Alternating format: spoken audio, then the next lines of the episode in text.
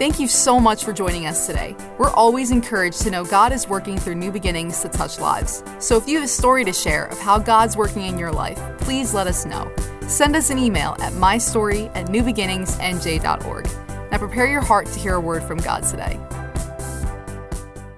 I'm glad you're here because we're wrapping up this series, Songs of Summer, and it's been an awesome series. I don't know about you, but I really thoroughly enjoyed this. It's the first time that I've ever taken this length of time, an entire month, four different weeks, to study four different Psalms, and it's been a blessing. Now, to get the most of what we're going to study today, and just to let you know ahead of time, we are going to be taking communion together. That's why those cups are on your seat there. We'll be taking communion towards the end of the service. What I want to do is set the perspective and set the mood and the atmosphere for this psalm.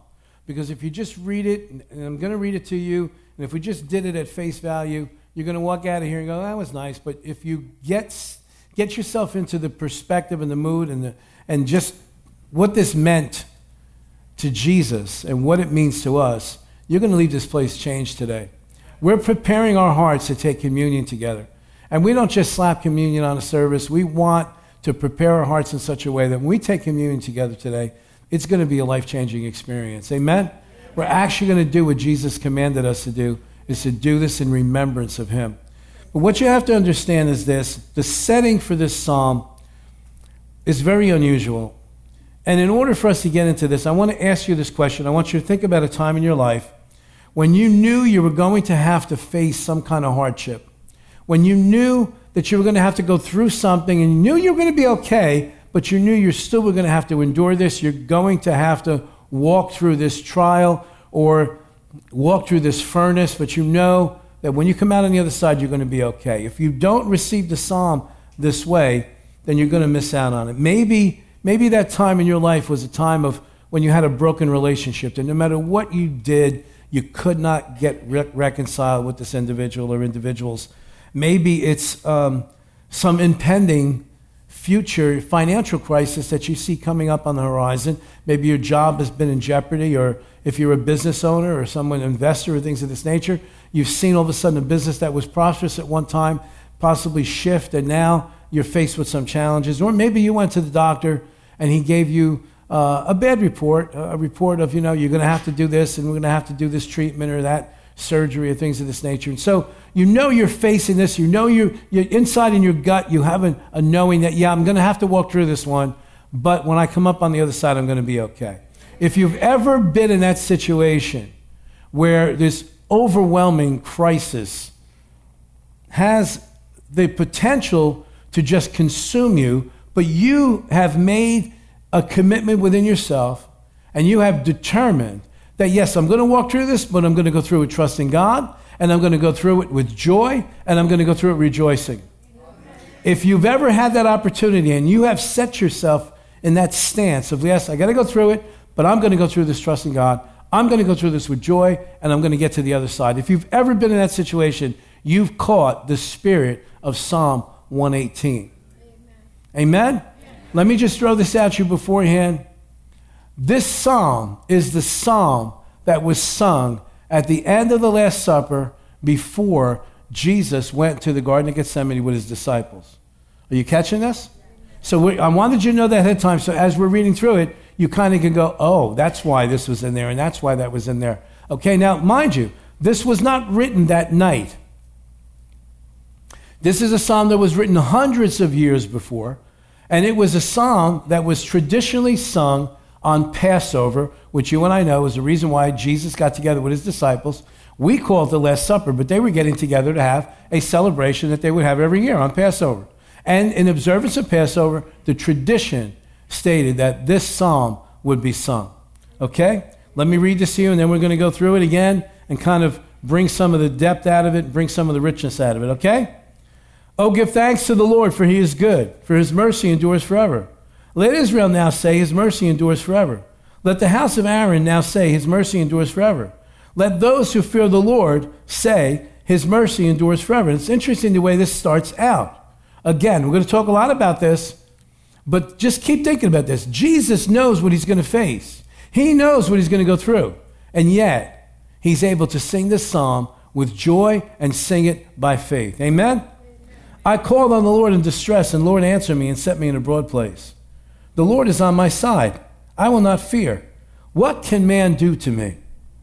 For the, the Lord is for me among those who help me. Therefore, I shall see my desire on those who hate me. It is better to trust the Lord than to put confidence in man. It is better to trust the Lord than to put confidence in princes. All nations surrounded me, but in the name of the Lord I will destroy them. They surrounded me. Yes, they surrounded me, but in the name of the Lord I will destroy them. They surround me like bees. They were quenched like a fire of thorns. For the name of the Lord I will destroy them. Now, those are very symbolic and very picturesque phrases. But if you've ever, you could say, surrounded, I'm surrounded with bees. They surround me like bees. Have you ever been, especially this time of the year, hot day like today, you go to a very swampy area, a lot of wetlands, things of this nature, maybe near a lake. And have you ever gotten, you just, well, you ever just walked into a cloud of gnats and they're just all surrounding your head and your face? Some of you know what I'm talking about here. One, two, three. The rest of you need to get out more. That's what this, that's the picture here. Have you ever stepped into that thing? The mosquitoes are flying over the place and gnats are flying over the place. They're, they're, and you just, that's, that's what this is saying. And very much, this is very much like what Jesus experienced on the cross. Every, every demonic voice, every devil is just attacking him in his mind, attacking him physically. then it goes on to say, they were quenched like a fire of thorns. You ever take a bunch of twigs or leaves or, and just throw them on a fire. How long do they last? They just go up like that, and immediately they turn to ash. And that's what he's saying. He's, he's comparing his enemies to this. For in the name of the Lord I will destroy them. You pushed me violently that I might fall, but the Lord helped me. The Lord is my strength and song, and he has become my salvation. The voice of rejoicing and salvation is in the tents of the righteous. The right hand of the Lord does valiantly. The right hand of the Lord is exalted. The right hand of the Lord does valiantly. And we see a lot of repetition here, just like when we sing a song. Sometimes we repeat the chorus, we repeat certain lines, okay? Then verse 17 gets interesting. Now remember, Jesus is singing this on the night before he's going to go to the cross. I shall not die but live and declare the works of the Lord. The Lord has chastened me very severely, but he has not given me over to death. Open to me the gates of righteousness, and I will go through them, and I will praise the Lord. This is the gate of the Lord, through which the righteous shall enter. I will praise you, for you have answered me and have become my salvation. The stone which the builders rejected has become the chief cornerstone. This was the Lord's doing, and it is marvelous in our eyes. This is the day the Lord has made. We will rejoice and be glad in it. Save now, I pray, O Lord. O Lord, I pray, send now prosperity. Blessed is he who comes in the name of the Lord. We have blessed you from the house of the Lord. God is the Lord, and he has given us light. Bind the sacrifice with cords to the horns of the altar. You are my God, and I will praise you. You are my God, and I will exalt you. And it ends exactly the same way it begins. Oh, give thanks to the Lord, for he is good and his mercy endures forever. when we read this psalm, it's almost hard to believe that this is the psalm that Jesus and his disciples sang at the end of that supper, knowing full well what was going to take place and what he was going to have to endure over these next few hours. On the night that he would be betrayed, that he would be beaten without mercy, that they, they would spit on him, they would be deserted by his followers, Jesus chooses to sing this song with joy and in faith. British Bible scholar G. Campbell Morgan said this about Psalm 118. Though this was likely David's song, it was also Jesus' song. This is preeminently the triumph song of the Christ, the Messiah. He is the ideal servant, he is the perfect priest, he is the leader of the people. How much all these words meant to him as he sang them on the night in the upper room. Mark chapter 14 tells us, verse 22, as they were eating, Jesus took bread, he blessed it and broke it, gave it to them, and said, Take, eat, this is my body. Then he took the cup, and he said to them, This is my blood,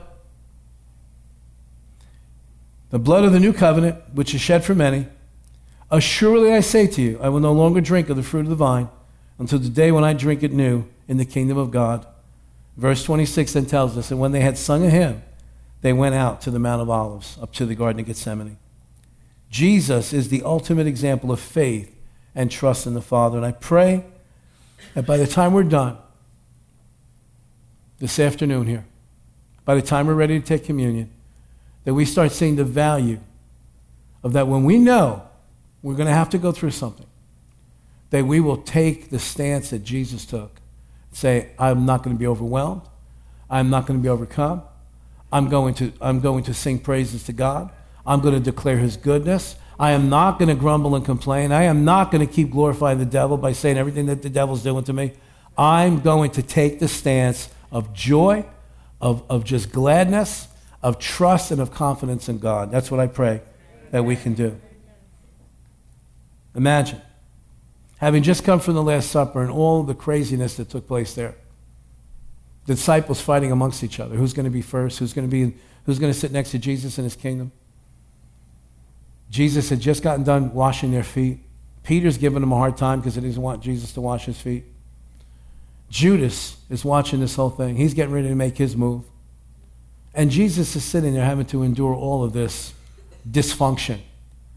Have you ever had just your, your heart is aching because you've suffered from some type of some, some type of emotional disappointment and you're just carrying this, but you're in a group and you're in a room with a group of people uh, maybe sitting there with family members, and you have to keep smiling like nothing's wrong. Anybody know what I'm talking about? But in the meantime, in your inside, you're saying, man, if they only knew what I'm going through, if they only knew what I'm facing right now.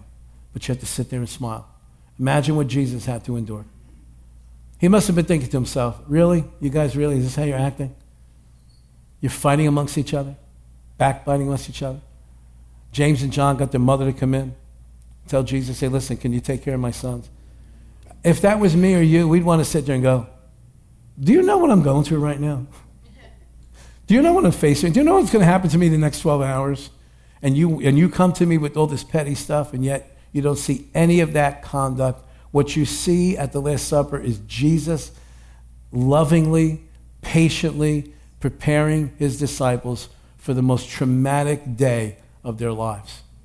And they don't have a clue and he's got to hold on to it. We sing a song here that I thought of when I was putting these notes together. When you just, you just realize the depth of Jesus' love and the grace that was on his life to be able to walk through all this stuff.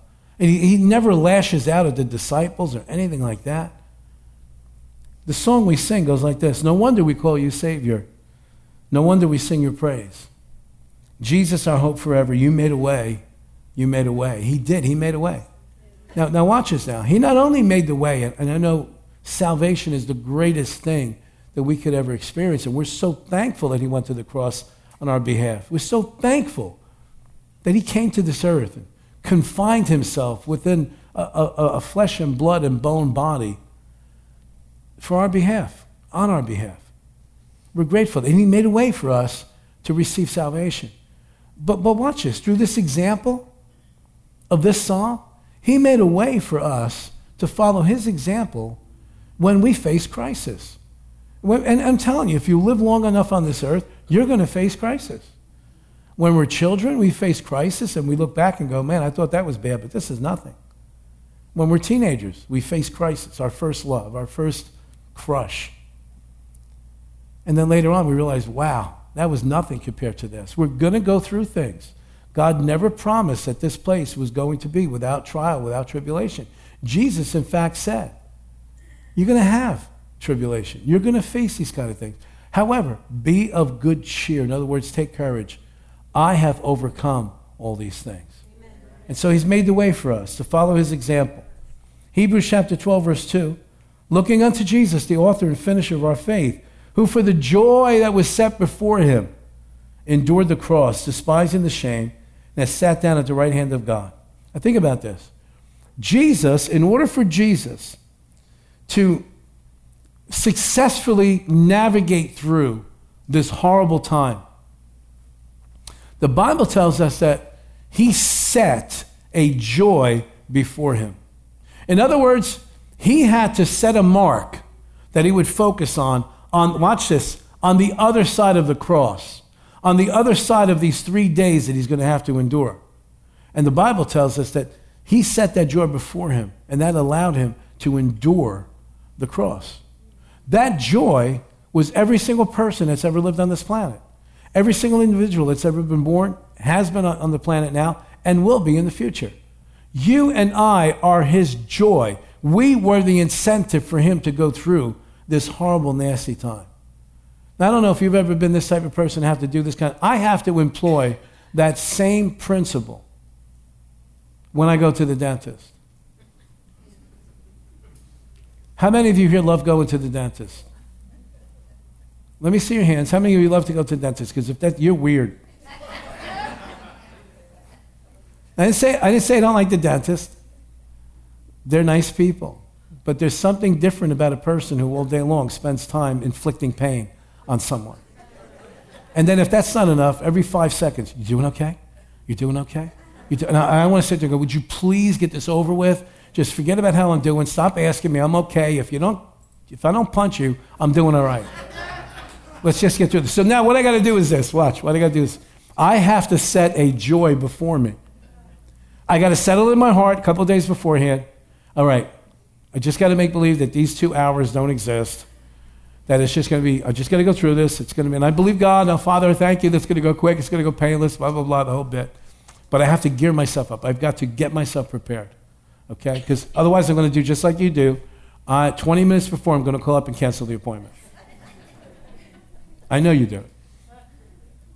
So, that joy that I have to set before myself, just like Jesus pictured all of us on the other side of the cross, on the other side of the tomb, coming out of that tomb, raising from the dead, so that you and I could be raised to new life, okay?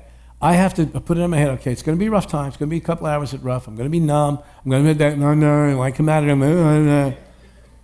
However, when I'm done and when, when that all fades off, away, I'm going to go get myself a treat. I'm going to treat myself to something because as a reward, because now I just endured this horrible time in this torture chair. Okay, and I hope to God there's no dental assistants here. Uh, there's nobody that works for a dentist, I hope it's not my dentist. Okay. But you understand my point here? Sometimes you have to gear yourself up that you know, okay, I'm not going to get around this one. I'm going to have to go through this one. Just because, let's be honest with each other, okay, you study the scriptures, Jesus doesn't always calm the storm. Sometimes you're going to walk through some things. However, you are never alone. Sometimes you're going to walk through that furnace. You're going to have to you have to get in there. However, he's with you, and when you come out on the other side, your clothes they don't smell of smoke. Okay? Your hair, if you have any, is still intact. And you're okay. You're going to come out the other side and you're going to say, I'm good. I'm fine. I am shalom. I am I have peace. I am complete. There's nothing broken. There's nothing missing. I have come through this ordeal intact. But we have to be honest that there's sometimes we're going to walk through some things. I'm like you. I would rather he always show up on the scene and go, Peace, be still. The wind stop, the waves stop. I would love for that to happen, but it doesn't always happen that way. Are you with me here? Okay. So, Jesus is preparing himself to go to the cross. They say, well, Jesus? Well, how, how, Jesus would have struggled with this? Yeah, don't you remember what happened in the Garden of Gethsemane? Don't you remember that three times he prays for God to change the plan? And then each time he comes to the conclusion, yet not my will, but your will be done. And he resigns himself, not in defeat, he submits himself to the plan of God. Yeah, you're going to have to go through this. However, I'm going to raise you on the third day. You're going to come back and you're going to declare the wondrous works of God. Let's keep reading here. Verse 8 is better to trust in the Lord than to put confidence in man. That's obvious. He knew he could not depend on people. You remember the Garden of Gethsemane? He says to the disciples, his disciples, yeah, ah, yeah, that was such a good meal. And Jesus says, Well, you know, can you guys stay over here and pray? I'm going to go just a little bit of ways here. I'm going to pray on my own. And uh, you guys pray for me. You remember what happened? Each time he came back, the turkey got to them and they fell asleep. He knew he couldn't trust anybody but except for his Father in heaven. Verse 14 says, The Lord is my strength and song. He has become my salvation. The voice of rejoicing and salvation is in the tents of the righteous. Let me ask you this question What does your tent sound like when there's adversity going on? What sound is coming out of your tent when, when some crisis is broken out? Is it one of these, oh God, I don't understand. How could you make this happen? How could you do this to me? How could you let this? Or is it, Father, I don't understand what's going on, but you know what? My faith is in you. My trust is in you. My confidence is in you. And no matter what we're going to walk through, I know we're going to walk through together and it's going to be fine. What sound is coming out of your tent? Is it the sound of rejoicing? Is it the sound of faith? Is it the sound of confidence? Or is it the sound of griping and complaining and, and questioning and why me and why me and poor me and all this other stuff? I can't answer that for you. Only you can answer that for you. I'm not pointing any fingers. I'm trying to raise the level of awareness here. The Bible tells us that in the tents of the righteous, which is who we are, there should be the sound of rejoicing and the sound of joy. It goes on to say now, now here, here, here I picture Jesus getting a chuckle out of this. Because now the psalm is talking about him himself, even though it was written hundreds and hundreds of years before, it is talking about him. The right hand of the Lord does valiantly. The right hand of the Lord is exalted. The right hand of the, of the Lord does valiantly. Well, who's the right hand of the Lord? Jesus. He is. He's singing about himself. He's singing. And in verse 17, he says, I shall not die but live and declare the works of the Lord. Well, we know that he died on the cross, right? We know that he was buried for three days, but we also know that he rose again from the dead. So Jesus is speaking not what's going to happen, but what God's plan is that he's not going to stay dead. He is going to raise from the dead. And God Almighty is going to, through Jesus, declare the works of God. Jesus then gives those works and gives us the command, gives us the authority, and now the, the, the, the, wonders of God and the works of the Lord are being declared by his followers, by his church. All these 2,000 years and into the future until he returns. Amen? Jesus is singing in faith, he's singing by faith. You see, faith does not reinforce the facts that are before you, faith changes the facts. Now, he's going to face death, but he's not going to stay dead. And so he's employing a principle that's revealed to us in Romans chapter 4. Romans chapter 4 talks about Abraham. And it says that Abraham placed his faith in God who gives life to the dead and calls those things which do not exist as though they did. Now, what is that all about? Because that's, that's a nice phrase. And most of us, if we read through Romans chapter 4, we go right through it and not understand the significance. There is a reason why Abraham is mentioned in this chapter. There's a reason why he's connected to this verse. Because this is exactly how Abraham lived. God comes on the scene in Abraham's life. And at that time, he's called Abram. Say that with me. Abram. Abram means father. Now, that's a joke in itself because he still doesn't have any children, yet his name is Father. God comes on the scene and says to him, Your descendants are going to be like the sand along the seashore. Your descendants are going to be as numerous as the stars in the heavens. And so he changes his name from Abram to Abraham, father of many nations, and he still doesn't have one child. What was God doing? God was calling those things that do not exist as though they do. So through that, Abraham now latches onto this idea. And never again in the scriptures do you see him referred to as Abram, but always Abraham, the father of many nations. Well, what's the principle here? Well, let me give you this other illustration. Maybe you'll understand a little bit clearer. You remember Jesus comes on the scene and he finds a bunch of fishermen out on a boat. They've been fishing all night, they've caught nothing. And the, the principal fisherman is a man named Simon. We pronounce it as Simon in English, but in Hebrew it's Shimon. Shimon means and refers to a reed that just blows in the wind. Now, if you, if you and I were to take a trip down to close to the bay or maybe some lakes or some ponds, you would see some of these really thin reeds that grow out of the ground right near the water. Sometimes the roots are in the water. And you notice that the slightest little breeze, what happens? They just, they're just, they have no, they have no resistance. They have no backbone, if we could say it that way. They just, wherever the wind blows, that's where they go. And we see Simon's character is very much that way. So Jesus comes on the scene and then spends some time with, with, with Shimon.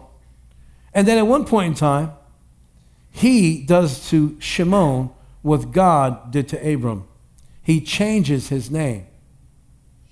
He calls him Peter, well, Kepa in Aramaic, translated Petros in Greek, translated Peter in English, the rock. But he's still blowing with the wind. But how is Jesus going to get Shimon from being Shimon to get him to become Peter? By constantly criticizing Shimon? By constantly calling him a reed in the wind? But, or, or, or what's he going to do? He uses this principle of calling the thing that does not yet exist as though it does. And so from that point forward, Jesus always refers to him as Peter. Are you listening to me? How are you and I going to change the things in our lives that are not yet lining up with the Word of God? Is it going to happen that because we constantly and continuously acknowledge the condition of an individual or the condition of a situation in your life? Or is it going to happen when we start to, contrary to what we see, speak what we believe by faith and see that things change? You listening to me? Brandon, are you in here? I'm going to use that young man as an example. Brandon is a young man that was playing the guitar today, leading worship. Okay? About a year and a half ago, I walked up to him and I said to him, You are a worship leader. Well, I, you are a worship leader. And I'm going to call you worship leader from now on. Why? Because he was not yet operating in that, in the fullness of it. Yet since that time, I've seen him because he, he accepted what I was meaning and accepted what I was speaking to him. And I have watched this young man develop in sensitivity to the Holy Spirit, develop in his abilities to sing, develop in his abilities to play musical instruments, but most importantly, develop in his sensitivity to knowing what the Holy Spirit wants to do in, within a service. You see what I'm talking about? Now, if I would have said to him, You're not operating this way. What's wrong with you? Why can't you sing? What? What would have happened to that young man? He would have went backwards. Yes or no? Yes. But using this principle of calling what not yet is as though it is, is what operates in an individual's life to get them to change. So I'm saying that for, to, to, to say this. I said all that to say this. Do you have individuals in your life that may not be measuring up to what God's standard is for them or what God's plan is for them? You're not going to you're not going to get them into that plan, and you're not going to get them to start walking in that by you acknowledging the weaknesses, acknowledging the character flaws, acknowledging the sin, acknowledging all this other stuff. What you're going to do is start to talk about them the way God sees them. Jesus began to refer to Shimon, who just was all over the place, always, always opening his mouth when he's not supposed to, always saying the wrong thing, to become the rock, so that when Jesus leaves this earth and returns it to heaven, on Pentecost Sunday, Peter, the rock, not Shimon, Peter the rock stands up and preaches a, a message that probably lasted less than 15 minutes, and 3,000 people come into the kingdom of God that day. Amen. Jesus is doing the same thing. He's not going to acknowledge what the devil's going to do to him. He's not going to acknowledge what death's going to do to him. He's not going to acknowledge what's going to happen to him in the spirit realm when he has to descend into hell. He's not going to do anything. What is he doing? He is speaking those things that are not as though they are. I will not die, but live and declare the wonders of God, the works of God. You listening to me?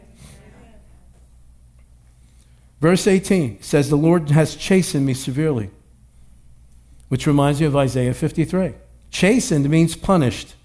Isaiah 53 tells us that he, the Messiah, was pierced for our rebellion, crushed for our sins.